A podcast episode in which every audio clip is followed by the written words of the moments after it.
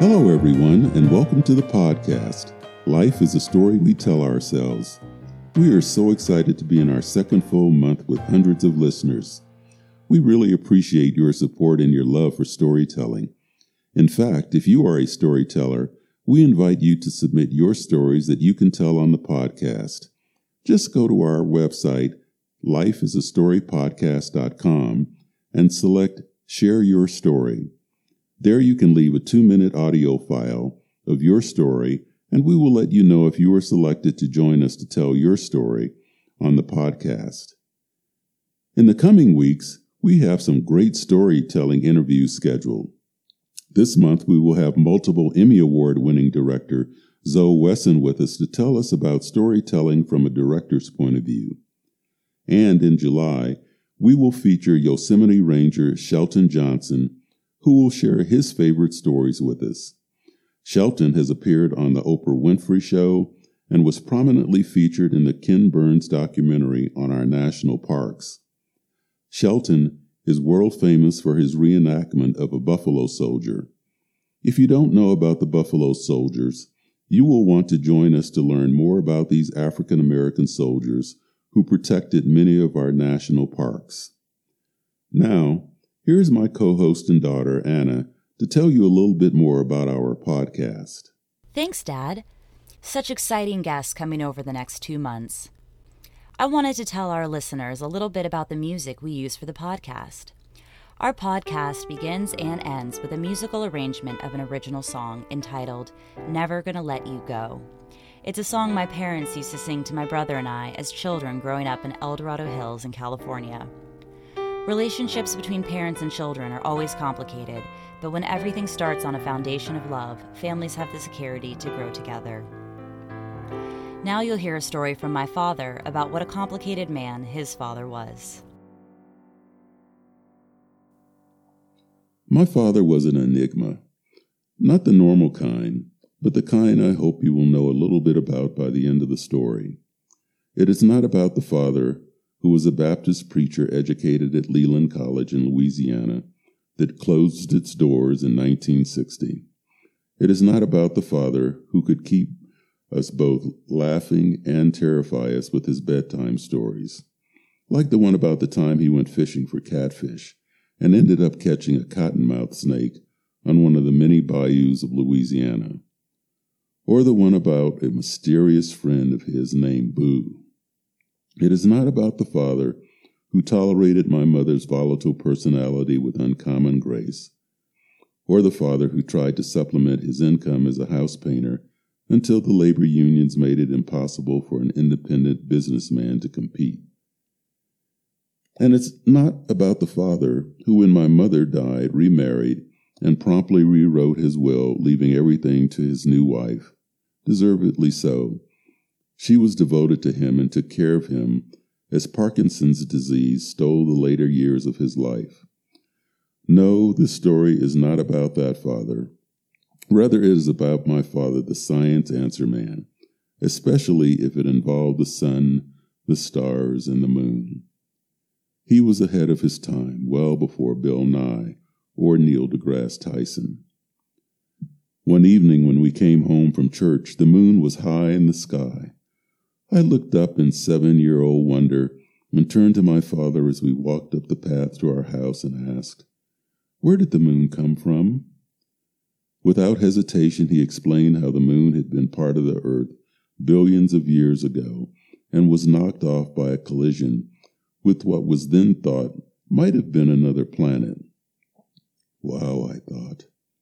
And most recently, double wow, as astrogeological investigations have confirmed this theory.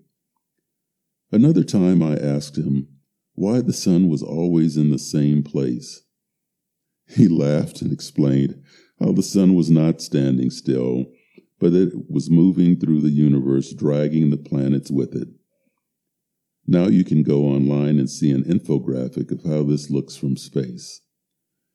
His answers mesmerized me and often took my breath away, like the time I asked him about stars and what they were.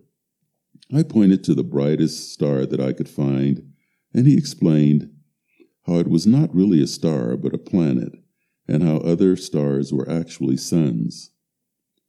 I asked, Do you think there are other people out there? Being the preacher he was, he said, Well, God said, I have sheep ye know not of. So probably so.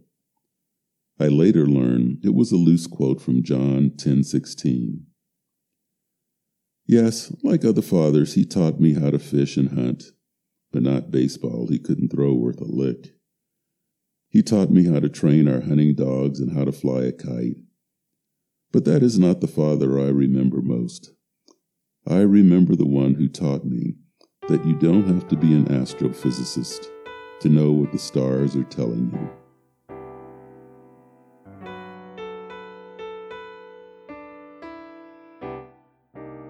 Up next, a story about my grandmother's love of travel and how that brought the family to Mexico.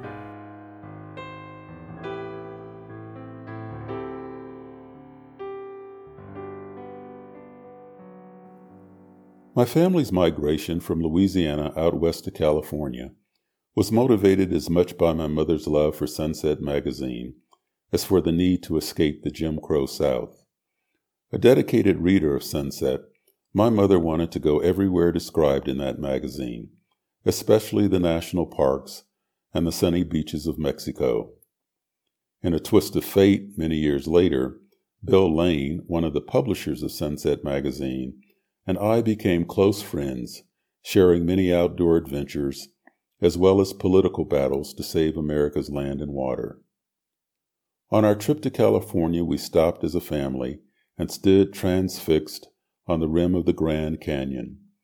Family photos, no longer in my possession, still exist of the five of us huddled in the cold, peering into the mysterious abyss.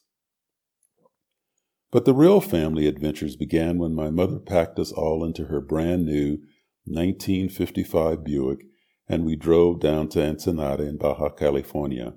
It was both the fulfillment of one of my mother's many travel fantasies and the result of the segregation of the beaches in California in the 1950s. Imagine living in a world where God created the wonder of coastal beaches, and some members of that same creation believing only they were entitled to use those beaches. So, Ensenada, with its pristine beaches, sleepy little towns, rustic cabanas, and real, not tourist cantinas, was the perfect alternative. We played on the near deserted beaches, explored the fishing boats beached on the shore, and breathed in the warm, fresh, salty air as if on clouds in heaven. We took family siestas every afternoon, and one afternoon proved not to be so enjoyable. We awoke one afternoon to my father frantically searching the little cabin on the beach we always rented. His wallet was missing. There were no locked doors, if the doors had locks at all, on the beaches. But it all ended well as the owner of the cabins knew who the perpetrator was and promptly retrieved my father's wallet, adding to the positive memories my brothers and I have of Ensenada. It was not to last. As the years passed, throngs of those same people who segregated the beaches of Southern California began buying up property in Ensenada. They built fancy houses and gated communities, often cutting off access to beaches once open to everyone. Real cantinas were replaced by artificial cookie cutter cantinas, and many of the fishermen and their families cashed in on the boom, but often lamented the loss of the old charm. I don't really remember when we stopped spending our summers in Mexico, but I do remember how suddenly things changed and the world we had sought to escape soon caught up with us, even in a country where the American brand of prejudice was supposed to be against the law. The positive thing is, I can still taste the authentic tamales, enchiladas, and grilled fish served at our favorite restaurant.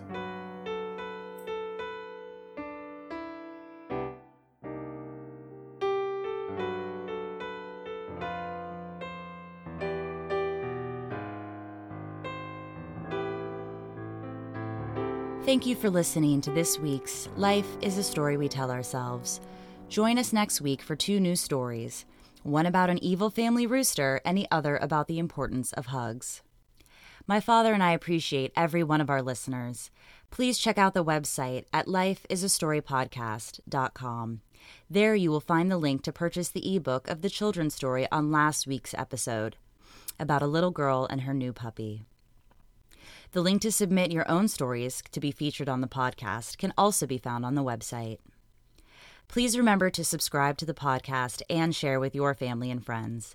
You can also leave comments and rate the podcast. From our family to yours, stay safe, share happiness, and remember the important thing is not to stop questioning. Curiosity has its own reason for existing.